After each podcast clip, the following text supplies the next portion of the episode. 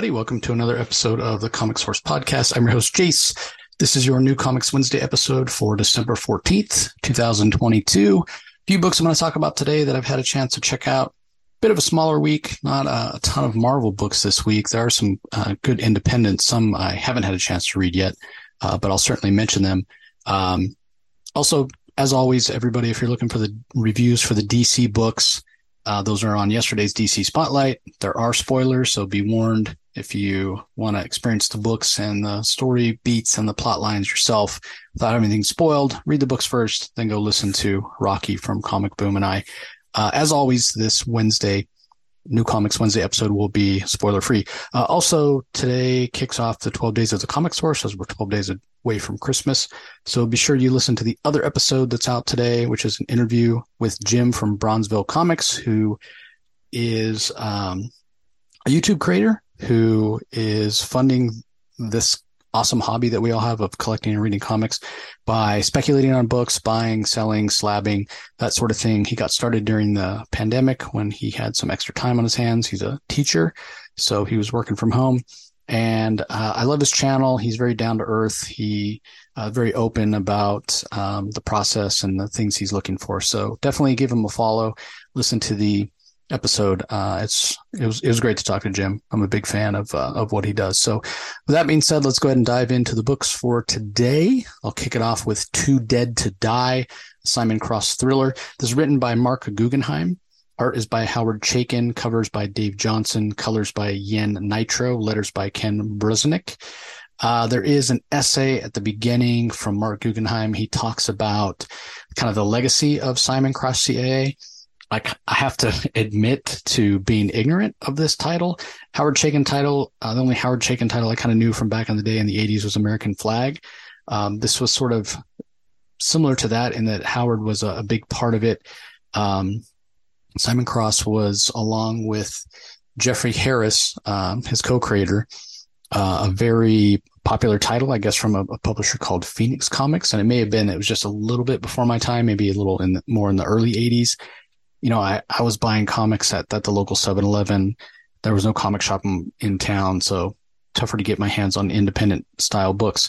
That being said, uh, Simon Cross was a very popular character, kind of a, a James Bond type character, but American, uh, worked for the CIA. And uh, just encourage you to read that essay at the beginning of the book because uh, apparently every Simon Cross comic or adventure uh, ended with the phrase Simon Cross will return. It's been three decades apparently, and Simon Cross ha- has returned. So it's got Howard Chaykin art, as I mentioned, and it's uh, Howard has not missed a step in terms of storytelling. Uh, his visuals, his certain aesthetic, it's so clearly recognizable as his art. Very interesting, and the pacing from uh, Guggenheim is very well done. Also, this is a, a one and done story. It's about 120 pages, and there are a couple of backups, and it's this isn't going back in time and telling a story of Simon Cross back when he was uh, a super spy. No, this is 30 years have gone by for Simon Cross as well. So uh, the world has sort of passed him by in a lot of ways. You know, he, for lack of a better term, is sort of a relic of the Cold War and he's thrown into quote unquote one last gig. Are there some cliches in the story? Yes, but rather than lessening the story or making it feel derivative or redundant, it, it's actually nostalgic. It, it actually um, really fits the narrative that Howard and Mark are, are telling here. It's it, it's sort of expected. You sort of see it coming, and rather than kind of rolling your eyes, at least my reaction was, well, yeah, that's, there's some poetry there. That's what's to be expected. Uh, it's a little bit of a throwback, you know, um, the bad guy that, you know, supposedly died many, many years ago. Why wouldn't he come back? Why wouldn't you expect that? Why wouldn't you expect some of these twists and turns and, and that sort of thing? So I really enjoyed it. Um, it, it makes me want to seek out those old Simon Cross stories um, and see kind of what it was like back then. Uh, I imagine it might be a little more tongue in cheek, a little more on the nose. Certainly, time has gone by, and um, there's even characters in the story that that kind of reference that. At one point, they they sort of talk about the threat being a threat from the past. And when it comes to that, you need somebody who is from the past to deal with it. And there's a lot of truth to that. Uh, I, I did mention there's a couple of backups. So apparently there were a few unreleased Simon Cross stories from back in the day that were written by Harris. And once Guggenheim found out about that, he he wanted Harris, who has since passed away, unfortunately, to be a part of this book as well. Um, so I think that's really great. Uh, the backups, there's one called Death Spiral that's written by Jeffrey Harris, as I said, uh, letters by Ken Bruzenak, colors by Yen Nitro. The, the Death Spiral story has art by Jose Luis Garcia Lopez, which it doesn't get much better than that when it when it comes to to artwork. There's another one called Rivals for Affection, also by uh, Garcia Lopez, and then there's one called Jeep Trick that has art by the legendary Michael Golden, and then there's um, a Look Back by Howard Chaykin, uh, and then finally, another one by Guggenheim and Chaykin. So it's great that there's four uh, previously unpublished works by Harris in this uh, Simon Cross works in this um, in this book, as well as uh, a couple of stories by uh, Guggenheim and and Chaykin. So, like I said, I really enjoyed it it was really fun. I didn't know what to expect, but I, I was really, uh, really impressed with it. So I do recommend uh, picking it up, especially if you're a uh, fan of things like James Bond. Uh, all right, up next we have the second chapter of Dark Web. It's a Spider-Man event that's going on right now. It's in Amazing Spider-Man number 15. It's written by Zeb Wells. The art in this issue is handled by Ed McGuinness. Cliff Rathburn is the inker. Marcio Menyz on colors. Joe Caramagna handles the letters. Um, kind of interesting in terms of of what this event is. There's been a, a lot of different subplots going on. In Amazing Spider-Man, I've talked a little bit about maybe some of them going on too long. Uh, I did talk with Zeb Wells at the Los Angeles Comic Con a few weeks ago, and hopefully he, we're going to have him on the show at some point. He's just really, really busy. Um, but he did mention to me that he he sort of wanted to reveal that mystery uh, of what happened to Peter, of how, why he's estranged from Mary Jane, and, and that sort of thing. But as with all things uh, under the umbrella of a big publisher, you're you're sort of at the mercy of the publishing schedule. So when there's other events that cross over and you have to cross over into them and you have to shift things around, you're still trying to tell your story, but you're trying to fit it into the larger narrative. So it should be coming up in the first, I think, quarter or third of next year, I think is what he said. Um, I have no clue. I didn't ask, didn't, don't want to know what the mystery is, but I just wanted to know if it's going to be revealed soon. And, and yeah, and yes, it is. So, um, that being said, with this dark web event, it feels all in, um, in terms of those other plot lines and those other story threads aren't really being explored. Pete's too busy dealing with the insanity of, uh, what dark web is. And if you're not familiar with what's going on, so, um, the Goblin Queen Madelyne Pryor, who's a clone of Jean Grey. She doesn't get along with the other mutants for obvious reasons. She's a clone of Jean Grey. Um, and so she's not really fitting in on Krakoa. And apparently, Magik, Illyana Rasputin, thought it would be a good idea to help Madelyne Pryor continue to re- rehabilitate herself by sending her to be the queen of Limbo, taking Magik's spot. Um, Mag- uh, Goblin Queen is not reformed at all. And she teams up with Ben Reilly, who's now known as Chasm, who has his own wishes for revenge. Um, just like uh, Madelyne Pryor's a clone of Jean Grey, Ben Reilly's a clone of Peter Parker. They both have, I'll say, issues with the person they're cloned from. And so they have a lot in common and they've decided to team up. And this version of Ben Reilly, I'm not a big fan of. Um, I get what Zeb's trying to do. I just sort of feel like when you're talking about who Peter Parker is, even if it's a clone, having him do these evil things is just out of character. And I get it, right? Like he's missing a bunch of his memories, but I still feel like there's a core of Peter that just wouldn't go along with this. Um, but he's an out and out bad guy right now. And I also don't really care for his look visually.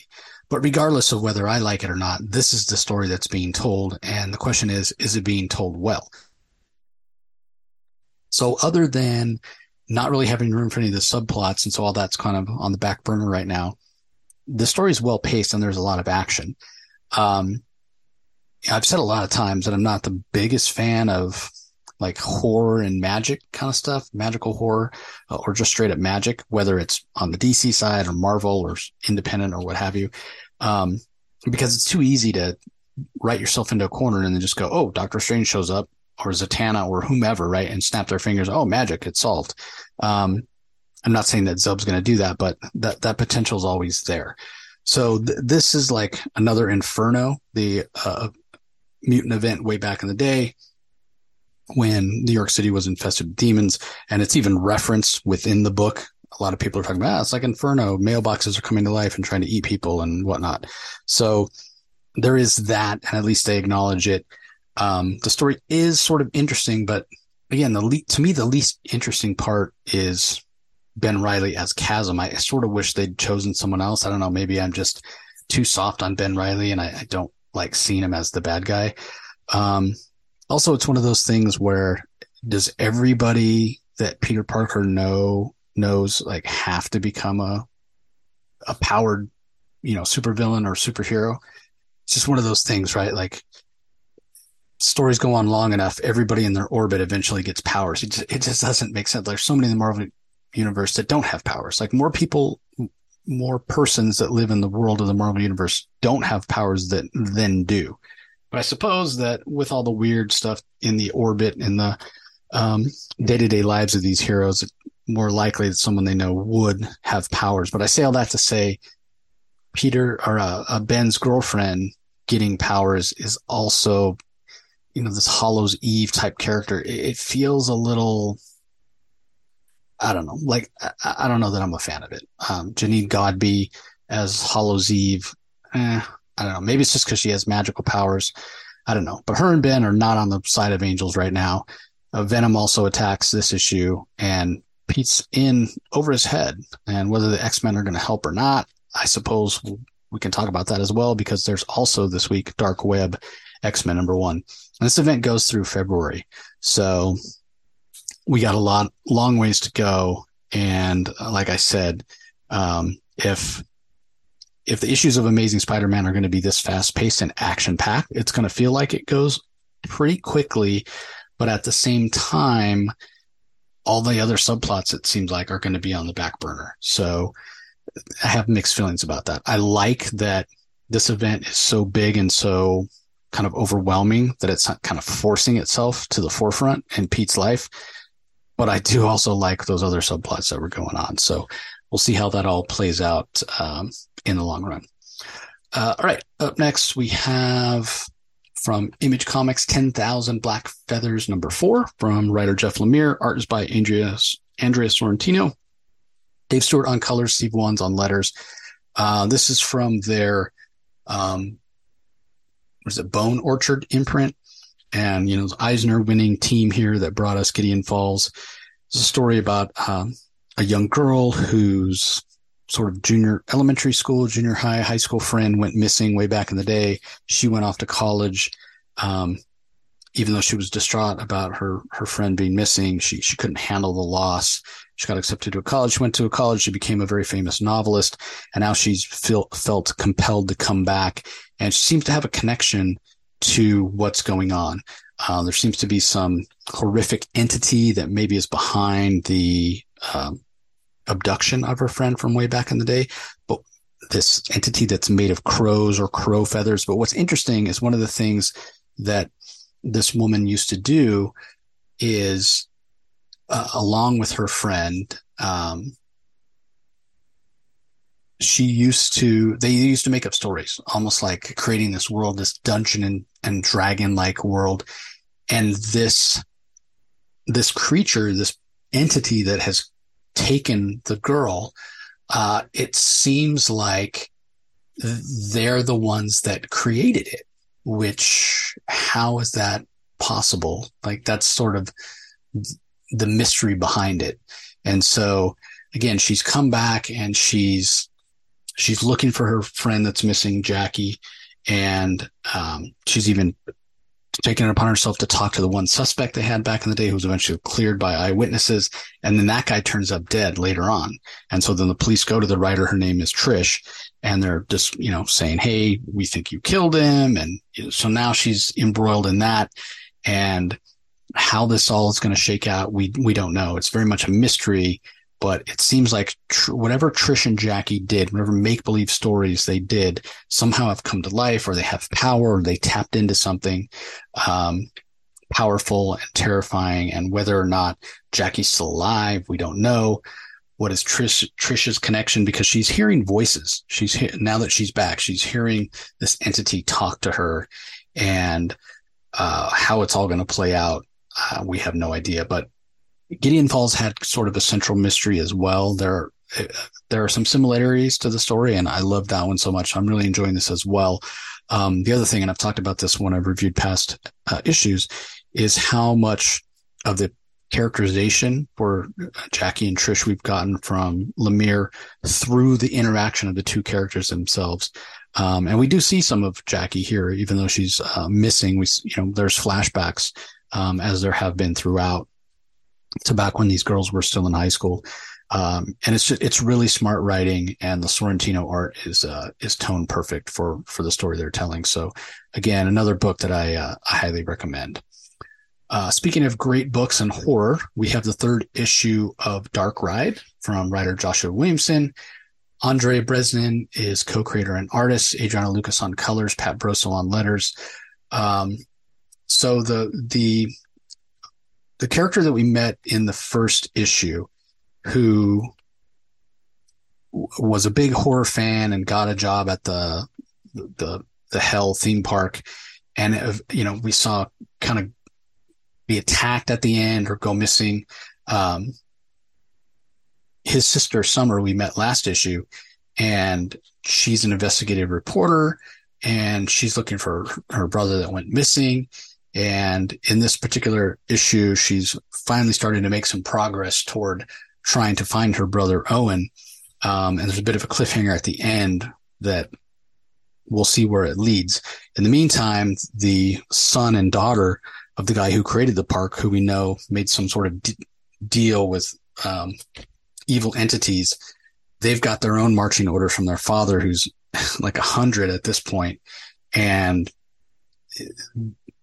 horror and the theme park and its horror themes are sort of losing their power. They're losing their ability to attract people. Um, and so from the business perspective, the son is, he's trying to, you know, he looks at it in terms of black and white, like monetarily, right? Sam Hain. And he's just trying to be successful and make his father proud of him. And what he doesn't realize is, is the supernatural origins behind the, the theme park. So their father is, um, Halloween is his sister. Uh, the father is still pulling the strings and still has some sort of connection to some sort of evil. I don't know if it's the devil or Satan or, or what have you, but this, this deal with the devil that he made. Um, and so if there's fewer people coming into the park, he's probably not fulfilling whatever it is that he's got to to bring, you know, whatever payment he's supposed to be bringing. Um, and so this background, this you know Disneyland version of a horror theme park, um, with all these different characters with different motivations and different levels of understanding, it's really, really interesting. And having Summer, this investigative journalist, as our POV character, as she's searching for her brother Owen, is also interesting because when the series started, you kind of got the feeling that Owen was going to be the main protagonist. But now it's clearly Summer, his sister, who's looking, and you sort of think that Sam Hain and or Halloween, you know, maybe a antagonist, but at the same time, they're not aware of the supernatural dealings that their father has had. And so you wonder if they might not, once they learn of it, be on Summer's side. So there's, there's a, it's a, a very much a political book in a lot of ways with this background of horror. And first issue was great setup, introducing the world. Second issue, we got a little deeper into the origins of the park and kind of setting the the, the tone and, and realizing that the father was still around and sort of evil and a lot of menace. And now with this third issue, I feel like it's a little transitional. We're learning more about the supporting characters and where it goes from here. I have no clue. That's one of the other things that's great. Like sometimes, you read a series and you have no idea where it's going and it, it can be frustrating.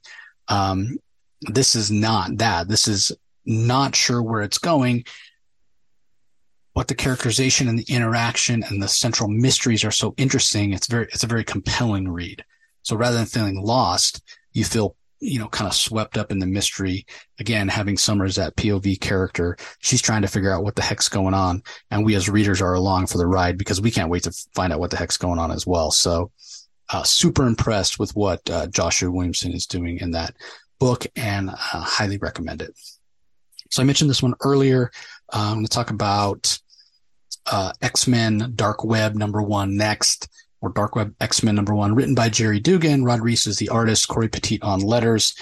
Um, this is basically New York has gone crazy, like I mentioned, um, Inferno Part Two, if you will, and we've got the mutants who happen to be in the city trying to do their best to uh, to help out and protect humans. So we've got Cyclops, we've got Jean Grey, we've got Iceman, we've got Firestar, we've got Havoc, and and Forge as well. And basically, what happens is they decide to split up. Once they realize that Madelyne Pryor is probably behind this, Magik takes Havoc and Cyclops and Jean Grey and goes to Limbo, leaving Firestar and Forge and Iceman to um, to kind of protect New York City. Forge is sort of off on his own, using his tech to fight against the demons, which leads Iceman, Firestar, and Spider-Man to team up because Spider-Man shows up as well. And for any children of the 80s, superhero Marvel fans especially, you'll remember that Spider-Man and Firestar and Iceman were Spider-Man's amazing friends, Saturday morning cartoons. Uh, and I love that show. It was pretty much the only time I got to see those characters outside of comic books and it was a cartoon and it was awesome. And you had people like the Green Goblin show up or Submariner or, um, the Chameleon. There was even uh, an episode with like Captain America, and it was just awesome. It was so it was so fun. So Gerry Duggan clearly a fan and remembers that cartoon from back in the day as well because we get some homages to it. They even uh, make some tongue in cheek remarks, and as Spider Man ends up leaving uh, when they're fighting this. they're fighting this iconic part of New York around Christmas, and that's all I'll say because I don't want to ruin it. But even when uh, they finally sort of win. Spider Man flies off and says, um, all right, good luck, X Men. Take it from me. Don't get cloned. And that's one to grow on, my amazing friends. so, uh, clearly tongue in cheek and clearly, um, again, reminiscent of, uh, that awesome cartoon back in the day. Meanwhile, things don't exactly go well for the, uh, the team of X Men that go, uh, to limbo to try to confront Madelyne Pryor. So, how much the X Men have to do with this event going forward, we'll have to see. Um, they're kind of not in the best place when this issue ends, so we'll see how that plays out in uh, in upcoming parts of uh, of Dark Web. Uh, okay, up next, Hell to Pay number two, The Shrouded College, book one. Charles Soules, the writer, Will Sliney on art, Rochelle Rosenberg on colors, Chris Crank on letters. Man, this book is so good.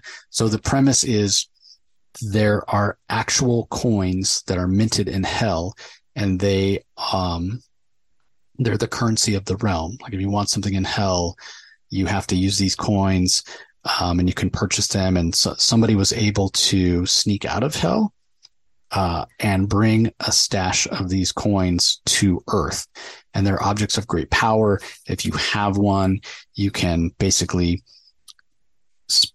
give it to a demon, like spend it to get the demon to, to perform a, a duty for you, almost like a wish, right? Like having one wish. Um, and so this shrouded college organization, uh, we don't even know if they're necessarily on the side of angels, but they're aware of these coins and they want them. Uh, they're they're too powerful to be in the hands of humans. And so we meet um, Maya and Sebastian in the first issue and they've they've been in a I think it was a car accident if I remember correctly. Um, and Seb's lost his legs and Maya's blind and she has a lot of damage to her face. Um, and they agree, the Shrouded College approaches them and they agree to be completely healed in exchange for having this task put forth to them by the Shrouded College. And that task is to collect all 666 of these coins, Kwarok coins, they're called. And so in the first issue, they obtain what they believe to be the 666th coin. And again, these coins are a lot of times in the possession of, the, you know, the super rich and powerful because they're the only ones can afford them. Um, and what happens is they go to this particular guy and they they find his coin, but they find two because they're they're like it's either in this like basement vault or it's in his bedroom safe, and they split up and they each go and there's only supposed to be one coin left. They've already collected 665 of them, and they both come back with a coin. So which is which is the the real 666 coin?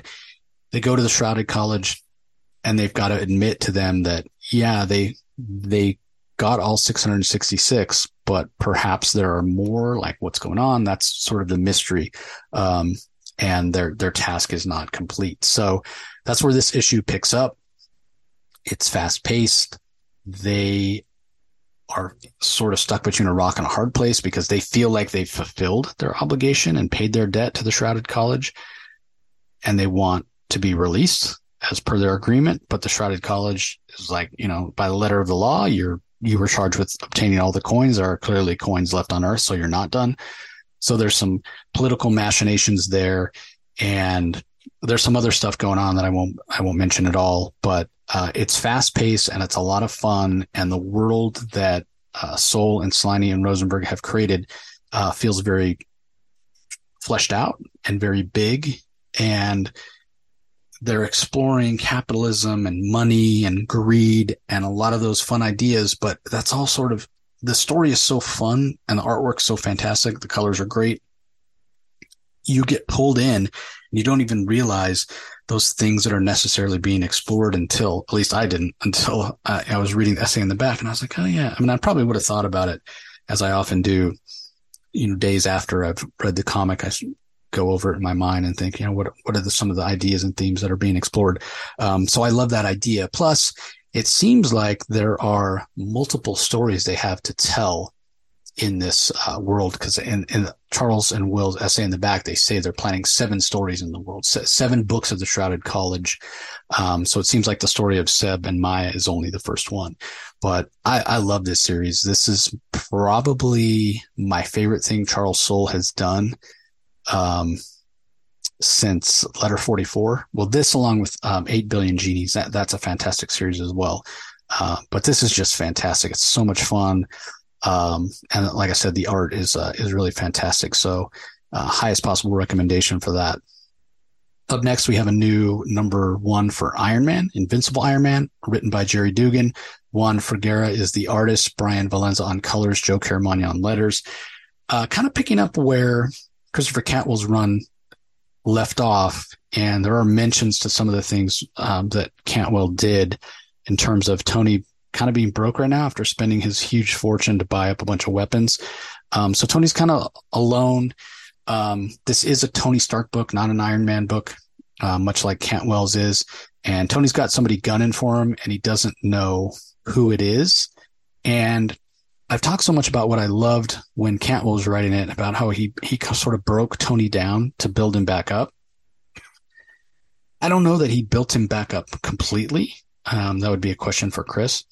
Um, but it's interesting to to think about because when we meet Tony here, he's he's clearly not in the best place, um, like mentally or kind of socially, if that makes sense. He's he's estranged he's alone. He's still dealing with trauma. He's still dealing with the fact that he's Tony Stark. This isn't the happy go lucky, self deprecating Robert Downey Jr. Tony Stark that we've seen so often.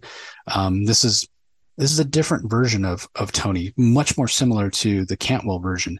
And so I love that. I love that Gerry uh, is just picking up where Christopher Cantwell left off and not shifting to like this super heroic Tony that has it all together and you know, globe-trotting Tony and, and what have you. It's still, it's still Tony with his flaws and his weaknesses very close to the surface.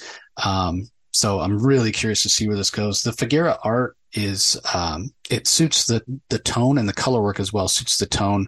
Uh, cause this book is a little morose, which again, that, that's sort of where Christopher Cantwell left Tony. And so it makes uh, a lot of sense. There's plenty of action in this. Don't get me wrong. Um, but yeah, Tony's still clearly damaged and still trying to to build himself back up from kind of the lows that he had um, during the Cantwell run, being addicted to to morphine and and whatnot. So uh, fantastic. I mean, I'm so happy. Gerry Duggan is a writer whose work I really enjoy. I loved his Omega Hulk run back in the day. Uh, obviously, he's done tons of work on the X Men, and now he's taken on Iron Man. So happy to see that. Uh, okay, up next we have Love Everlasting, issue number five. It's from writer Tom King. Elsa Charretier is the artist. Matt Hollingsworth on colors. Clayton Cowles on letters. Um, story about Joan Peterson, who's sort of trapped in these romance novels, very meta, uh, romance comics, I should say. And th- this one's a bit different. She, you know, doesn't wake up or doesn't start off on the first page as um, being the, the star of another romance comic with some um, strapping young man proposing marriage and, and you know wanting to uh, to be with her. Um, and so I appreciated that.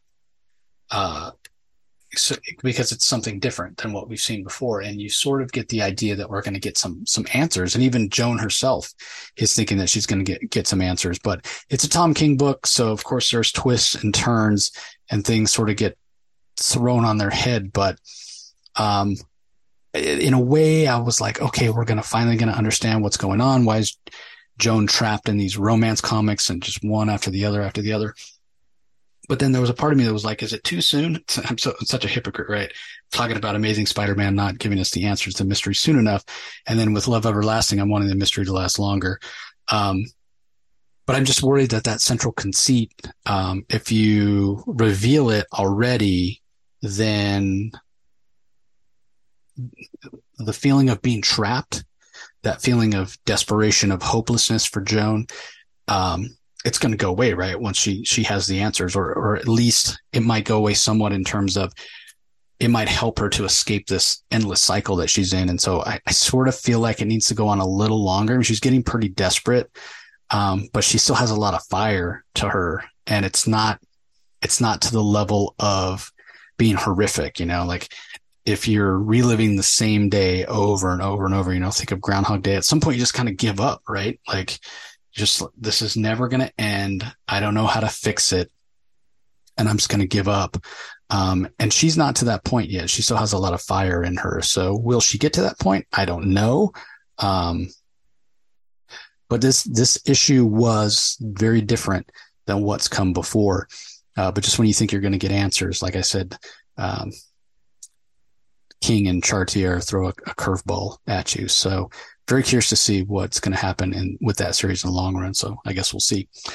Uh, I don't know if the next book is an ongoing. It's from Marvel, so it's a number one. It certainly has going to be more than one issue, but it doesn't say it's a limited series, but Marvel rarely does now. It's Monica Rambeau Photon. It's written by Eve L. Ewing. If that name sounds familiar, she was the one that wrote the Ironheart series. Uh, the art is by Luca Maresca with Ivan uh, Fiorelli, Carlos Lopez on colors. The main um, main covers by Lucas Werneck, and it's beautiful. Uh, I, I, wasn't the biggest fan of Monica Rambeau, Captain Marvel back in the day. Part of it was because Captain Marvel, my Captain Marvel was um, Mar-Vell, right? The Kree. And it just bugged me that there was this other character that was using the name. Now she goes by Photon, and, and we have somebody else using Captain Marvel. But you know, Carol Danvers is much closer to, to who Mar-Vell was. But anyway, um, this is a really good series for somebody that's not that familiar with Monica Rambeau. Um, and who she is and what she's been through are being very well, uh, being explored very well by uh, Eve L. Ewing in this first issue. Um, there's a lot of references to her past, the decisions she's made, who she's been. She was a leader of the Avengers at one point. Um, but I wouldn't say there's been a definitive run on her. Um, she's sort of just all things to all people, you know, that, that person you can always call on and rely on. And, and when you define her by how others perceive her or the way others use her, and I don't mean use her, um, you know, like in a manipulative sense, but just the way the other heroes and characters of the Marvel universe see her, she, she's always been defined by her role and and how she has supported others and put others before her. So who who is she in a vacuum? I guess is what I'm saying, and it it seems like that's the direction that Eve L. Ewing is going to be exploring. And I really, really enjoy that. The art is also really fantastic, very brightly colored, which gives, um, a traditional superhero feel as I talk about all the time. So not sure where this is going, but I'm finding myself liking Monica Rambeau so much more after just this one issue. So I know she's a favorite of a lot of a lot of people around my my age that love that Avengers run. I just I don't know. She never I never connected with her, but I feel like she's more relatable even after uh, only one issue here. So uh, again, uh, a book I recommend. Uh, up next, Radiant Black number 20, written by Kyle Higgins. Marcelo Costa is the artist. Rod Fernandez on colors. Becca Carey on letters. I should say Rod uh, Fernandez as color assist. Um, we saw last issue that one of the existence robots showed up. So we have Radiant Pink as well as uh, Radiant Black, Marshall and Nathan fighting against um, the robot in this particular issue. And they even have to go get some help of, of um, some other radiants to figure it out. Uh, whether or not they defeat it, I'll leave that alone for now. But the bigger implications and what they're talking about toward the end of the issue is does this one robot, did it just stray off course? Is there more coming? You know, we've heard this rumor that um, there's a big force of these robots coming to Earth. Who's behind them? Why? The mystery of where the radiants come from. All that is still being explored. But at the end of the day, um, this is like Power Rangers on steroids, right? It's a t- even though it's just focusing on Radiant Black, a lot of the other Radiants constantly show up. It feels a little bit like a team book at times. Um, so many other characters from the massive verse uh, show up, but it's always big and bombastic and over the top uh, when it's not being like super emotional. And I feel like it's been a while since we've had Kyle Higgins and team throw us a, a curveball. It feels like every four or five issues they throw us a big curveball, whether it was Marshall dying or um, them uh, Marshall and Nathan being able to share the powers. Or, I think I said Marshall died. Nathan was the one that all, almost died. We we thought he was dead. Um, so I feel like that's probably we're probably due for a really emotional um, curveball issue coming up pretty soon. Um, but I love the world building that's being done here. And we're still on Earth. We haven't even got out into space yet. It feels like that could be a, a thing as well. So, again, great world building. Um, so right from the start, a lot of people were comparing Radiant Black to Invincible, and that that continues to be a very apt comparison. You know, Invincible was a a great story that balanced character versus kind of action, traditional superhero world building, getting introduced to new villains and all that sort of thing. So, um, you, everybody should, I say that to say everybody should be reading Radiant Black. And as sort of a secondary thing, like a lot of those early Invincible issues are worth a lot of money because not a lot of people were on board. That could easily happen with Radiant Black as well. So again, highly encourage people to be uh, picking the book up. All right, last book I'm going to talk about in detail from Image Starhenge, Book One, The Dragon and the Boar, written, illustrated, and lettered by Liam Sharp. The pages, uh, the illustrations for pages 18 and 19 by his daughter, Matilda McCormick Sharp.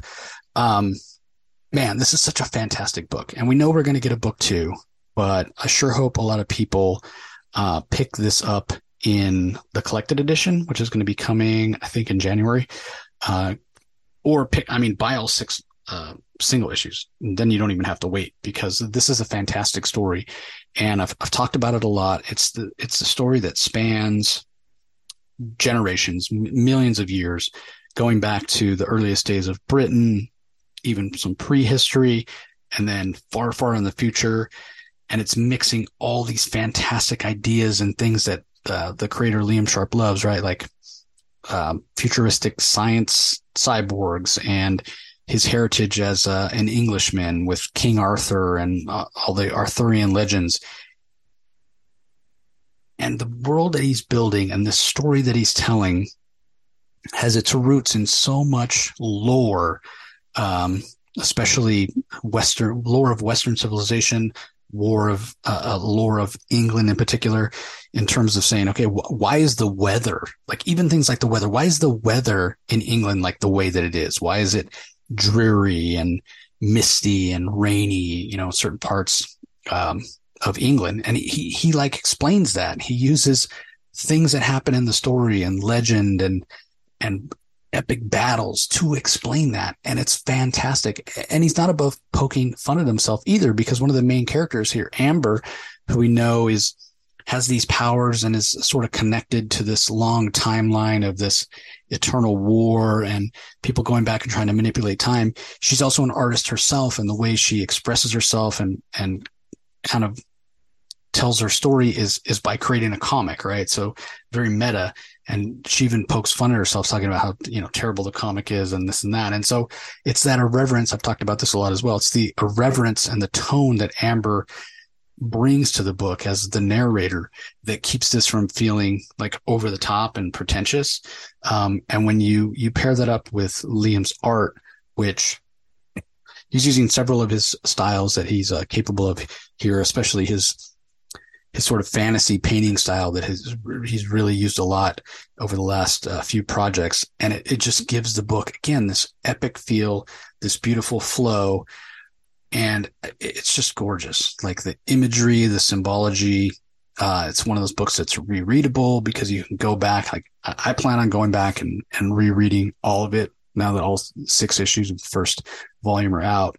And I'm probably going to reread it several times before book two comes out because again, there's so much here and it makes me want to like sit down with Liam over, uh, you know, a glass of whiskey or scotch and just like I, again, I don't want to be spoiled, but hey, what what are what are the meanings here? It may be a conversation I have to have like after all three books are out, right, and the story's told, and be to be able to go back and explore, because again, there's so much here.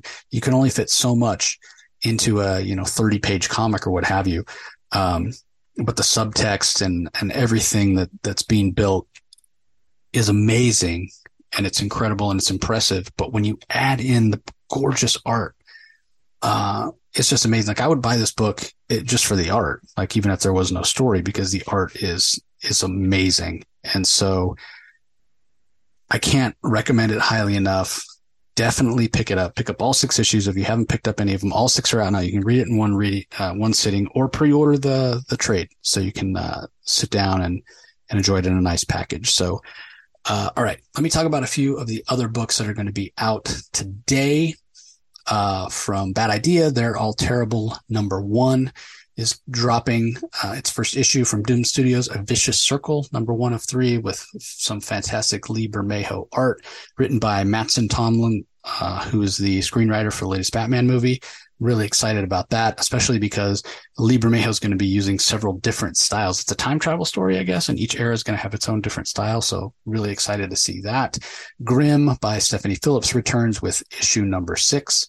We also have Specs number two from writer David Booher uh, over at DC. And again, you can listen to all these uh, on our DC Spotlight yesterday. Batgirls number 13, Batman Incorporated number three, Batman Spawn number one. We've got Danger Street number one of 12 from Tom King. Dark Crisis Big Bang number one, one shot. Harley Quinn Uncovered, which is a, a book that just collects a bunch of Harley Quinn variants. Um, so if you're somebody that wishes you could afford the, you know, one in 25, one in 50, whatever variants, pick that up. There's a ton of fantastic covers in there. I am Batman 16 um, Superman, Son of Kal-El, number 18. And I can't, and also Riddler Year One, number one has a second printing.